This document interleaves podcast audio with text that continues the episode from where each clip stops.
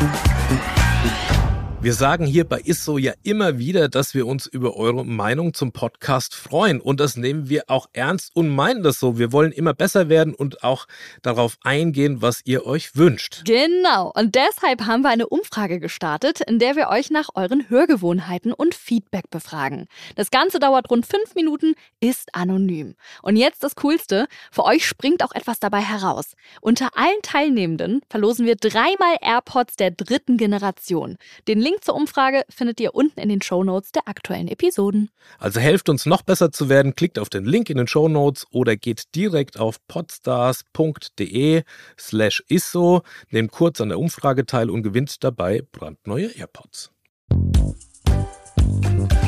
Ist so, der Ernährungspodcast mit Achim Sam und Julia Rohrmoser.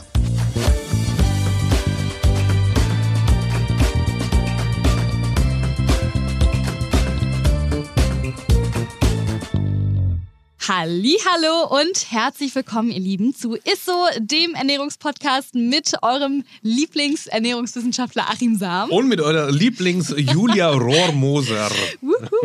ja, ich habe mich tatsächlich die ganze Woche schon auf die heutige Folge gefreut. Ich glaube, das wird sehr, sehr spannend. Wir wollen heute nämlich über ein Thema sprechen, das vermutlich jede werdende Mama beschäftigt. Wie ernähre ich mich in der Schwangerschaft? Ja, äh, bist du schwanger? Nee, bin ich nicht, Achim, aber es interessiert mich für später. Ich habe ja vor, das nochmal zu werden, auf jeden Fall. Ja, und, und mich auch als Mann, aber da ich ja noch nie schwanger war und es vermutlich auch nie werde, habe ich mir gedacht, ähm, ich lade jemanden ein, der nicht nur die ernährungswissenschaftliche Theorie dazu äh, runterplappern kann, sondern eine weibliche Expertin mit Praxiserfahrung. Sie hat einen unfassbaren Erfahrungsschatz, wenn es ums Thema Schwangerschaften geht. Dabei ist ihr keine Geburt zu schwer, keine Frage neu und davon haben werdende Mütter, das könnt ihr uns wirklich glauben, und Väter mehr als genug. Also von den Fragen, liebe Zuhörerinnen und Zuhörer, begrüßt mit mir bitte die Hebamme und die Kinderkriegerin Tatjana Kafanke. Hallo Tatjana, grüß dich. Hallo ihr beiden, herzlichen Dank für eure Einladung. Das war eine wunderbare Einleitung. Ich freue mich, äh, mit euch heute über diese Themen sprechen zu dürfen. Dankeschön. Ja, erstmal ganz von vorne, also ganz früher gedacht, ja, da, da hat man ja noch so Kinder oder ja, waren, waren ja so eine, bevor sie auf der Welt waren, so ein unbeschriebenes Blatt.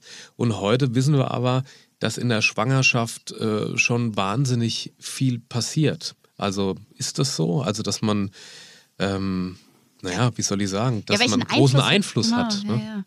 ja, ja. auf jeden Fall ist ein großes Thema die Ernährung der Mama. Ähm, sie ist ganz wichtig für das Wachsen und Gedeihen des Kindes. Also es sollte eine ausgewogene Ernährung sein. Ich finde, ausgewogen ist immer so schwankend. Was meint man denn damit? Ähm, es sollte wirklich ein, ein schönes Mix sein von äh, Eiweiß, äh, von Fetten, von Kohlenhydraten, Vitaminen und Mineralstoffen.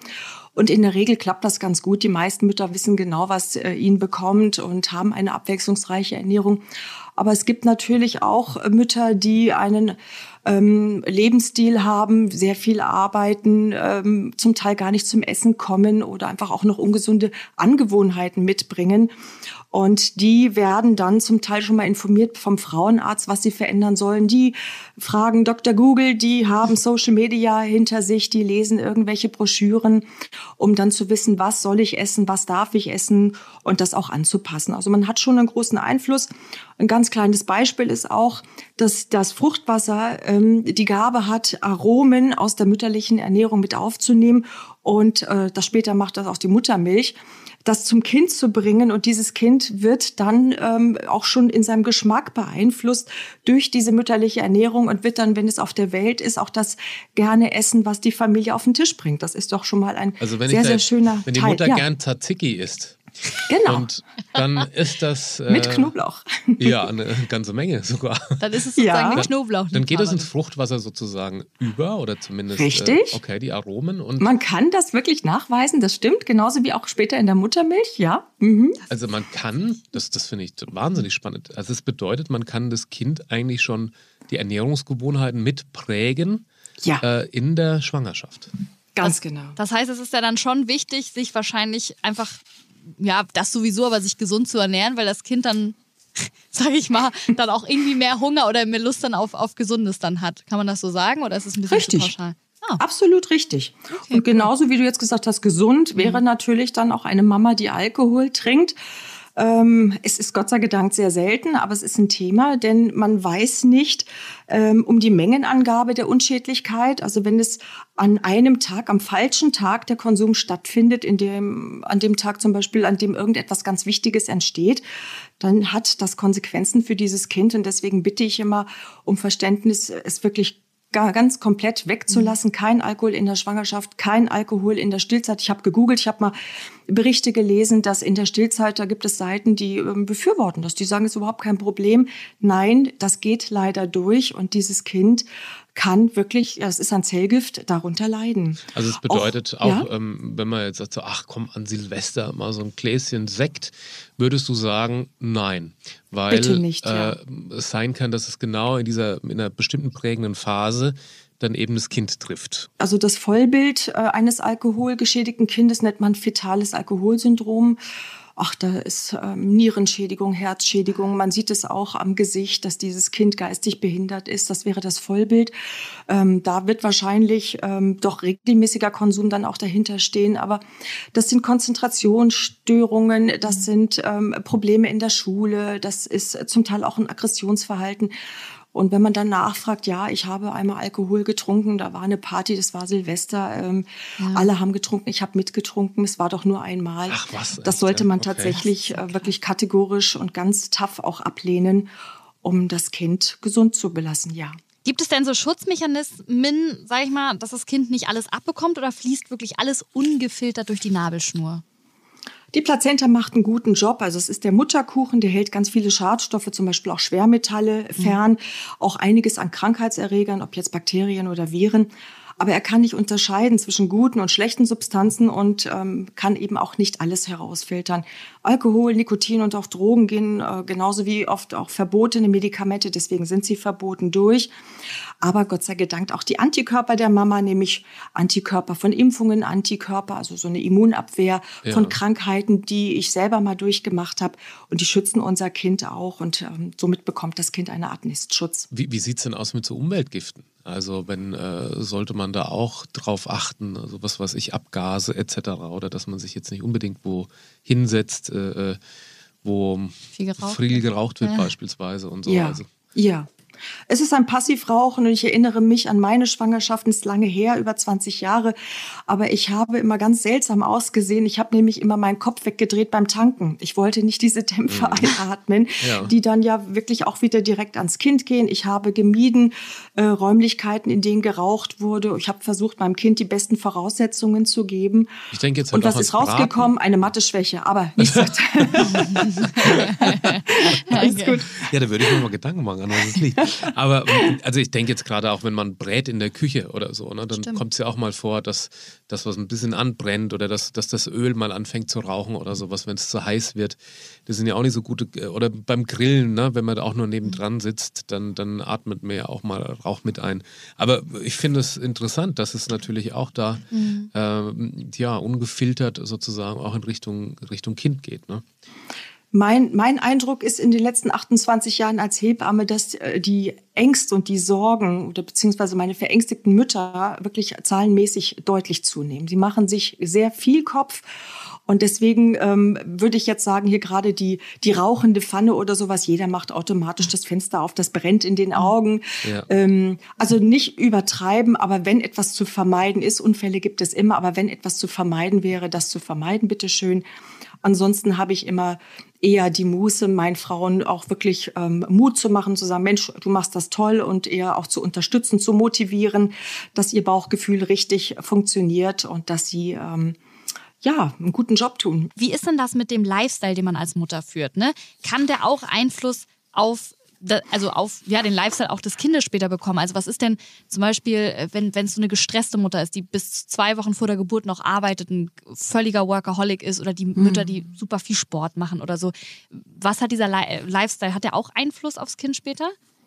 Ja, also der Begriff Work-Life-Balance, der kommt von meiner Tochter. Sowas lernt sie in der Schule, fand ich sehr interessant.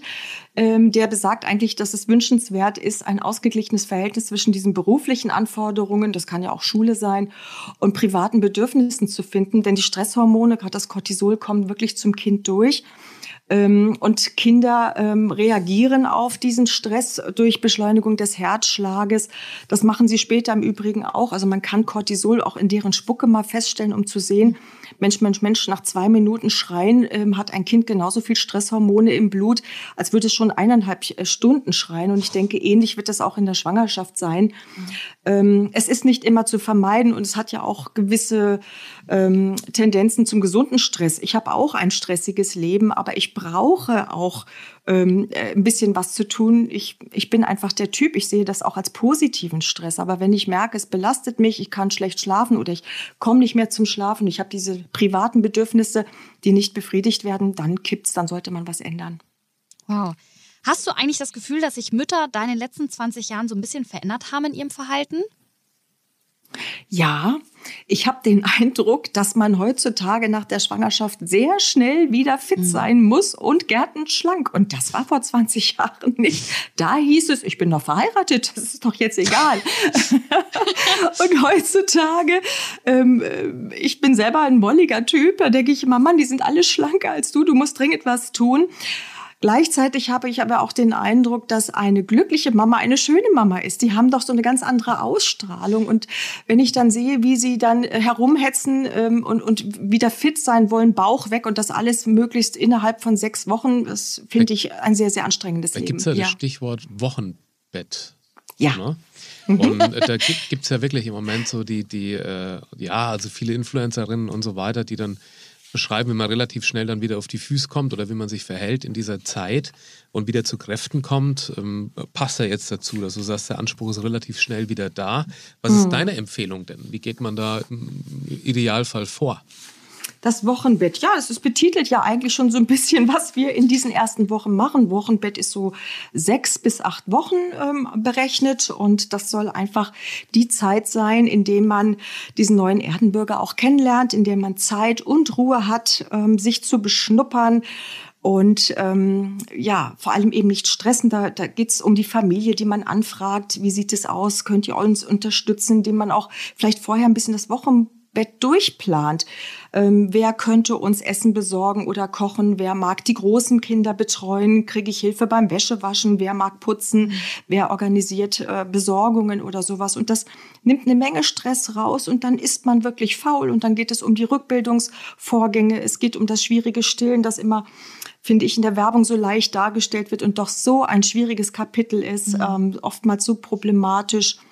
Aber gut, da gibt es jetzt eben die Hebammen und da gibt es auch ähm, eine lange Betreuung bei Bedarf, nämlich der, ähm, das Angebot der Cookies, der frühen Hilfen, diese Frauen, die einfach einen erhöhten Bedarf haben, sogar bis zu drei Jahre zu betreuen auf Kosten der Stadt. Äh, das ist einfach ein, ein ähm, Angebot okay. von Familienkinderkrankenschwestern, Familienhebammen. Das ist toll, das wissen ganz wenige nicht. Das ist anonymisiert, das ist ähm, ja freiwillig, also das muss man nicht machen und das ist vor allem kostenlos. Das ist mhm. sensationell. Das ist mega aber, gut, das wusste ich auch nicht. Aber jetzt als Ernährungswissenschaftler interessiert mich natürlich brennend, wenn wir in dieser Zeit, äh, was sollte die Mutter essen und was sollte sie nicht essen? Also ich sage jetzt mal einfach dann in, in, in dieser Zeit Wochenbett, um wieder zu Kräften zu kommen. Gibt es da was, wo du sagst, oh, um Gottes Willen, da jetzt bitte verzichten und ähm, das kann es gerne oder davon kann es mehr sein. Hm. Also meine Frauen sind schon so geimpft in der Schwangerschaft, was sie alles nicht essen sollen und dürfen, dass sie das gerne auch mal ins Wochenbett tragen. Und wenn ich dann zu Besuch komme, dann sage ich, du darfst natürlich wieder Sushi essen, du darfst den rohen Fisch essen. Und äh, es spricht auch nichts mehr gegen ein Tatarbrötchen. Was? Ich darf meinen Schinken wieder essen? Das ist ja toll. Also im Wochenbett ist es eigentlich gar nicht so schlimm. Man muss ein bisschen gucken, dass man äh, einen, einen ähm, gesteigerten Energiebedarf natürlich hat, weil man ja durch zwei teilt. Die Frauen nehmen trotzdem zu. Ich habe eine Freundin gehabt, die hat jeden Tag eine Schokolade gegessen und hat unentwegt abgenommen. Was heißt dann eine aber Schokolade? Eine Tafel? 100 Gramm. Ein Kilo? 100 Gramm. Du hast jetzt Eine gedacht Tafel. an den ganz großen Eine Hasen Tafel. mit einem Kilo, ne? So ist es. Nein, nein, 100 Gramm. Und sie hat abgenommen. Sie hat dann nur verpasst, als sie aufgehört hatte zu stillen. Da hat sie dann zugenommen, da hat sie weiter gegessen gehabt. Das ist dann schief gegangen.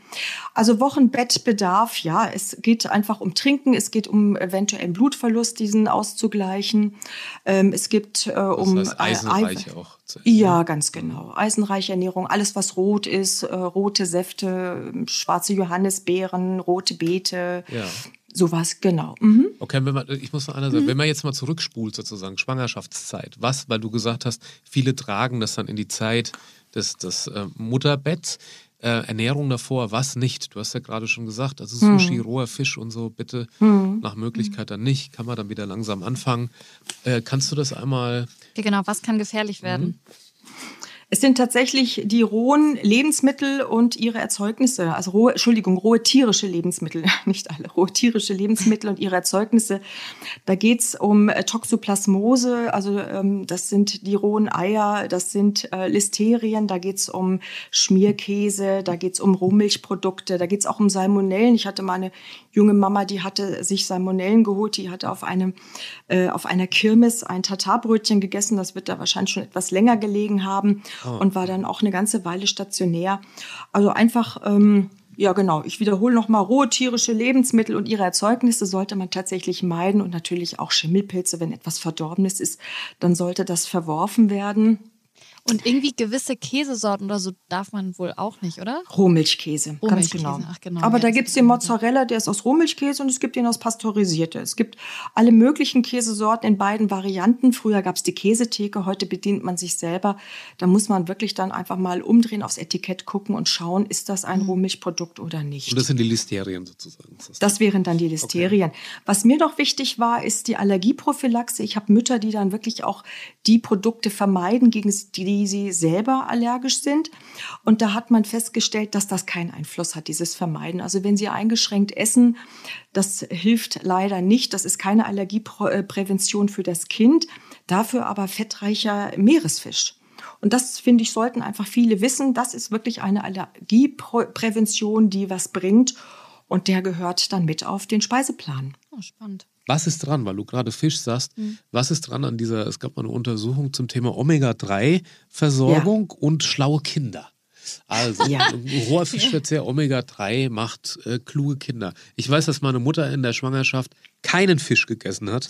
Oh, ja, Achim, das ist ja, das wurde ja belegt. Brauchen wir ja nicht weiter drüber reden. Also ähm, dieser, dieser Gedanke, der hat sich gehalten, seitdem du auf der Welt bist, dass die langkettigen Omega-3-Fettsäuren sehr gesund sind. Das ist richtig. Und man ähm, empfiehlt den Verzehr von Fisch und ähm, das kann auch mal, wenn es gibt ja Menschen, die keinen Fisch mögen. Also ich bin ja absoluter Fan davon, aber das wäre dann eben Öle, wie jetzt hier ähm, das Leinöl äh, und so Rapsöl natürlich auch. Ähm, ja, Okay. Die würden das dann also du würdest nicht ausgleichen. supplementieren, weil ähm, da, da ist ja also in, in, in Leinöl beispielsweise sind ja nicht diese EPA und DHA, also die gut verfügbaren Omega-3-Fettsäuren, sondern die man ja nicht so besonders gut, aber immerhin äh, verwerten kann. Hm. Du würdest nicht supplementieren mit Omega-3, sondern würdest es versuchen, über die Nahrung dann aufzunehmen. Ich glaube, dass meine Mütter ungern Tabletten nehmen. Sie, äh, manche holen sich so eine Art äh, Multikomplex, da ist dann alles drin und dann wieder andere, die sagen, nee, ich koche gut, ich habe ein Walnussöl in Gebrauch, das enthält auch wieder diese äh, Fettsäuren. Ähm, das müsste doch reichen oder ich esse eben fetten Seefisch oder Ja. sowas. Aber ansonsten ist in diesen Produkten tatsächlich auch wirklich alles mit drin und gerade Ihr sagtet jetzt hier Veganer und Vegetarier. Also ähm, Vegetarier, glaube ich, sie sind in der Regel ganz gut dabei, solange sie Ei und Milch essen. Ähm, und auch Fisch äh, sind sie gut versorgt. Man sollte vielleicht, und das macht man eh standardisiert beim Frauenarzt, ab und zu mal nach dem Hämoglobin und Eisenwert sehen. Bei den Veganern empfehle ich tatsächlich eine Ernährungsberatung und zusätzlich Vitamin B12, auch für die Blutbildung. Und natürlich bei allen anderen auf jeden Fall auch Jod und Fluor und die Eisensubstitution, aber eben nur auch bei nachgewiesen niedrigen Werten. Was ist denn mit der Folsäure einmal kurz? Weil ich habe auch immer gehört, dass, dass man äh, bis zum gewissen Monat oder so in der Schwangerschaft auch äh, auf jeden Fall mit Folsäure äh, arbeiten sollte. Ja, genau. Das kriegen eigentlich auch schon alle Mütter beim Frauenarzt in der Regel ganz früh gesagt, mhm. äh, beziehungsweise ähm, Mütter mit Kinderwunsch nehmen das gerne auch schon vier, mhm. sechs Wochen vorher. Die 400 Mikrogramm Folsäure bis zum Ende des ersten Triminons, das heißt die ersten drei Monate. Ähm, das ist eine Steigerung um 100 Prozent und das dient der Prophylaxe von Spaltbildungen. Jod ist bei euch da oben gar kein Thema, gehe ich davon aus. Ihr habt das sogar Norden. in der Luft. Norden, ja. Äh, hier unten im Süden brauchen wir das wirklich und sogar bei Hashimoto, was eine Autoimmunerkrankung der Schilddrüse ist, wird es empfohlen, denn normalerweise sollen Hashimoto-Patienten kein Jod essen. Dieses äh, jodierte Speisesalz ja. reicht nicht aus. Ich habe gelernt, das hat 42 Mikrogramm, enthält das, wenn ich normal salze und wir brauchen wirklich eine deutliche Steigerung. Deswegen 100 Mikrogramm am Tag und das mhm. bitteschön als Struma-Prophylaxe auch in der Stillzeit. Okay, und das bedeutet Substitution? Ja. Okay. Mhm. Ja, tatsächlich. Und Vitamin D hätte ich euch noch ah. erzählt. Ja ist ja jetzt auch so gang und gäbe ein Riesenthema. Ich glaube, ich kenne kaum mehr einen, der sich damit nicht beschäftigt. Und ähm, ja, wenn jemand viel an der frischen Luft ist, dann kommt es aber natürlich auch wieder darauf an, ob die Sonne scheint. Und das ist bei Und uns ob er nicht nackig, immer. nackig draußen rumläuft. Dann müsste er auch noch frei be leicht bekleidet unterwegs sein. Deswegen wird inzwischen Vitamin D relativ oft angeboten. Mhm. Natürlich auch Bettlägerige, also Frauen, die zum Beispiel lange im Krankenhaus liegen, ja. die sollten wirklich mal angesprochen werden. Ähm, auch schleiertragende Menschen, die immer äh, unter einer Burka oder irgendwas verborgen wären. Und was mich jetzt als Laktoseintoleranten interessiert hat, ist, wenn ich jetzt keine Milchprodukte oder kaum mehr zu mir nehme, weil es ähm, mich beutelt, dann wäre ich auch Kandidat für Vitamin D. Ähm, zum ja. Thema Stillen, wir haben es ja vorhin auch noch mal ganz kurz äh, angesprochen, beziehungsweise du, ne, dass es ja auch gar nicht so einfach ist, wie, wie man immer so denkt. Gibt es denn da irgendwas, was man vielleicht beachten kann? Weil ähm, zum Beispiel haben wir auch mal gehört, dass Pfefferminztee die Milchproduktion zum Beispiel hemmt und Fencheltee sie aber wiederum dann anregt. Also gibt es da noch mehr so Lifehacks? Fencheltee. Muss ich, weißt du, was ein Lifehack ist? Siehst du, ja, übersetzt mal bitte schön. Ein Lifehack heißt ein Tipp, ein Alltagstipp oder ein, ein, ein, ein aber also brauchst du dich jetzt nicht, das ist einfach, Julia ist eine andere hm. Generation, ist gerade 16 geworden. Ja, ja. Man ist, da muss man das irgendwie verstehen. Kleine Retourkutsche zu diesem Omega-3. Ne? Gut, dass ich zwei Kinder habe, zwei Töchter habe, die auch in dem Alter sind. Sehr gut. Ähm, ja, also Fenchel jetzt still anregend glaube ich nicht. Es ist eher beruhigend als Tee mhm. bei Kindern gegen Blähungen. Ähm, was äh, mir oft begegnet im Alltag ist, dass Frauen nicht wissen, wenn ich diesen Tee koche und ich decke ihn nicht ab, dann verfliegen die ätherischen Öle, dann sind die weg, dann helfen die auch nicht. Und dann wurde mir irgendwann eben auch klar, warum die Asiaten immer diesen Porzellandeckel auf ihrer Teetasse haben, der sichert, dass das mm. ätherische Öl dort kondensiert und dann wieder zurückplumpst in diesen Tee und dann funktioniert es. Spannend. Anis hat eine starke Wirkung. Vielen Dank. Man lernt. Gerne. Ja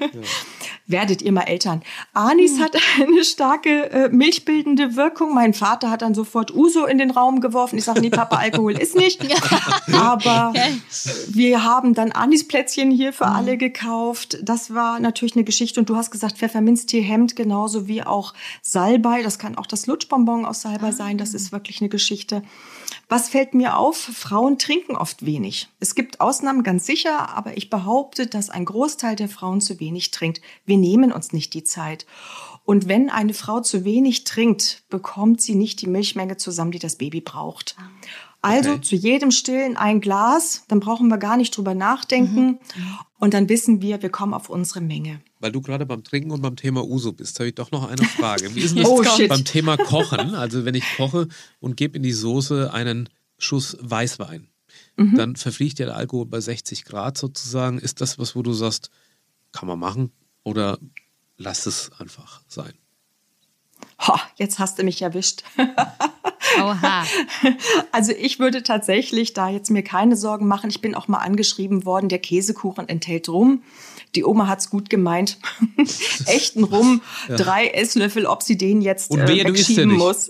Wehe, du isst ja nicht den guten alten Kuchen von der Oma. Also dann ist, was stimmt mit der Frau, mit dem Mädchen und mit dem Kerl nicht, da isst man Kuchen nicht mehr. Also das kann ein großes Dilemma werden. Deshalb ja, ich habe gesagt, ich gehe davon aus, das ist nicht das Problem. Und da ich weiß, dass unser Körper selber auch geringe Spuren von Alkohol erzeugt, ähm, ist das für mich in Ordnung. Okay. Sehr gut, abgesegnet. Das ist doch schon mal schön. Und jetzt äh, kommen wir auch schon fast zum Schluss. Ich wollte aber noch mal ganz kurz das Thema anschneiden: Corona momentan. Hm. Ne? Hast du da, also merkst du da irgendeinen Unterschied? Was ist so die größte Sorge? Was würdest du sagen? Hm. Ich finde, es beruhigt sich wieder. Am mhm. Anfang waren alle ein bisschen panisch, wahrscheinlich ich auch. Ich hatte mhm. ähm, ja, ich habe den Hintergrund, meine Tochter arbeitet in der Kinderklinik, viel mit Onkologie, mit, mit onkologischen Kindern, also krank, krebskranken Kindern und hatte die Angst, dass ich irgendwas nach Hause bringe und sie schleppt dann in die Klinik. Mhm. Und ähnlich ist es natürlich den Müttern auch ergangen. Sie hatten Sorge um ihre Babys, um, ähm, um ihre ungeborenen Babys. Also schwangere Frauen werden nicht gestillt. Man hat den Eindruck, sie sind auch nicht ganz so gefährdet.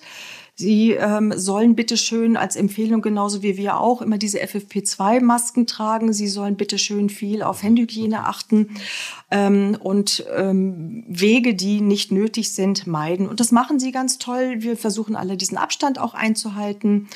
Ähm, ich komme ja sowieso nicht mehr so nah an die ran, wenn die so einen großen Bauch haben. Alles gut. Stimmt. Ich habe gemerkt, dass man viel telefonisch machen kann. Das ist ja jetzt hier auch wirklich bezeichnend, auch mit diesem Podcast. Man kann ganz mhm. viel auch mündlich übermitteln. Ähm, vielleicht auch da wieder so ein Thema noch mir wäre ein Anliegen, wenn eine Mama erkrankt ist oder wenn sie viel mit dieser FFP2-Maske herumlaufen muss, weil sie Familienmitglieder hat, die ähm, unter Umständen in Quarantäne stecken oder eben Verdacht auf Corona sind, dass sie ein, mit Lippenstift einen schönen Mund auf diesen Mundschutz malt. Denn für die Kinder, die da sind, also nicht in der Schwangerschaft, dann sieht das keiner, aber wenn das Baby da ist, ist das ein Blickfang. Und da, äh, da strahlt sie dieser große rote Mund einfach an und das ist herrlich. Und dann haben sie was zum Gucken. Die brauchen Farbe, diese Mäuse. Das ist wichtig. Ah, okay. Und wenn sie entbunden haben und krank sind, ähm, ist man davon abgegangen, diese Kinder zu separieren, zu sagen, kann sich jemand anderes um dieses Kind kümmern. Auch da äh, ist inzwischen bekannt, dass die Antikörper eben von der Mutter weitergegeben werden. Mit Mundschutz soll sie stillen, aber sie muss keine Fremdbetreuung ähm, organisieren. Sie darf ihr Kind weiter versorgen. Handhygiene vorher, Hände waschen, nachher Hände waschen, desinfizieren immer. Und dann klappt das. Mhm. Das ist spannend. Ja, vielen, vielen Dank für die ganzen spannenden Infos, Tatjana. Dann Gerne. kommen wir jetzt auch tatsächlich schon zu unserem Highlight der Woche. Ne, du hast ja schon davon sicher gehört. Was hast du uns denn da mitgebracht? Bei dir war es eher Highlight des Monats ja, oder der oder Monate. So. das Highlight der Woche. Ich würde gerne mal von den Datteln erzählen. Ich war mhm. vorletztes Jahr auch unter anderem im Oman, ich war im Orient und da ähm, habe ich gehört, dass es sehr gesund sei, sechs Datteln am Tag ab der 36. Schwangerschaftswoche zu sich zu nehmen, weil äh, der Körper darauf mit einem fortgeschrittenen Befund reagiert, also Befund zur Geburt. Das heißt, diese Frauen kommen im, ins Krankenhaus und haben oftmals schon einen sehr ähm, geöffneten, sehr deutlich geöffneten Muttermund und sparen Aha. sich damit natürlich auch die Geburtszeit. Sie starten somit schneller und sie entbinden deutlich schneller. Das ist quasi eine Starthilfe. Eine Starthilfe. Also in Männersprache jetzt mal, so eine Starthilfe. Ab der 36. Woche gerne täglich cool. sechs Stück. Es ist wohl tatsächlich auch bewiesen, dass es funktioniert, aber ich würde es gerne den Müttern so ein bisschen an die Hand geben, es mal auszuprobieren. Natürlich nicht die mhm. mit dem Schwangerschaftsdiabetes, sonst kriegen wir ganz große Ärger mit dem Frauenarzt. Aber um die Datteln jetzt kein Speckmantel drum. Also das ist du, im Orient habe ich das nie mit Speck gesehen. Ich habe es gesehen mit Füllung mit Marzipan, mit Schokoguss, mit Kokosfüllung. Kalorien, Kalorien, Kalorien. Aber als Schwangere kann man sich das ja auch mal erlauben. Ne? also wenn ich mal schwanger werde, dann esse ich die Datteln schön im Speckmantel. wow, Tatjana. Also Achim und ich haben hier auch sehr, sehr viel mitnehmen können, glaube ich. Also richtig viele sehr Infos, schön. die du hier rausgehauen hast. Natürlich vielen, vielen Dank an dich, Tatjana, und an euch Zuhörer natürlich auch. Vielen, vielen vielen Dank fürs Zuhören. Herzlichen Dank, es war super nett. Und Vielen es Dank. hat mir wirklich Spaß gemacht. Bleibt gesund. Dankeschön euch. Tschüss. Tschüss. Ciao, Tatjana. Und wenn euch diese Folge gefallen hat, ne, ihr kennt schon, dann teilt sie gerne oder teilt am besten einfach mal den ganzen Podcast.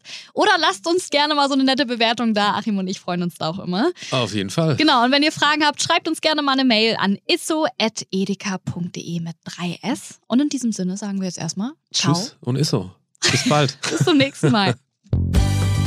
Dieser Podcast wird euch präsentiert von Edeka. Wir lieben Lebensmittel.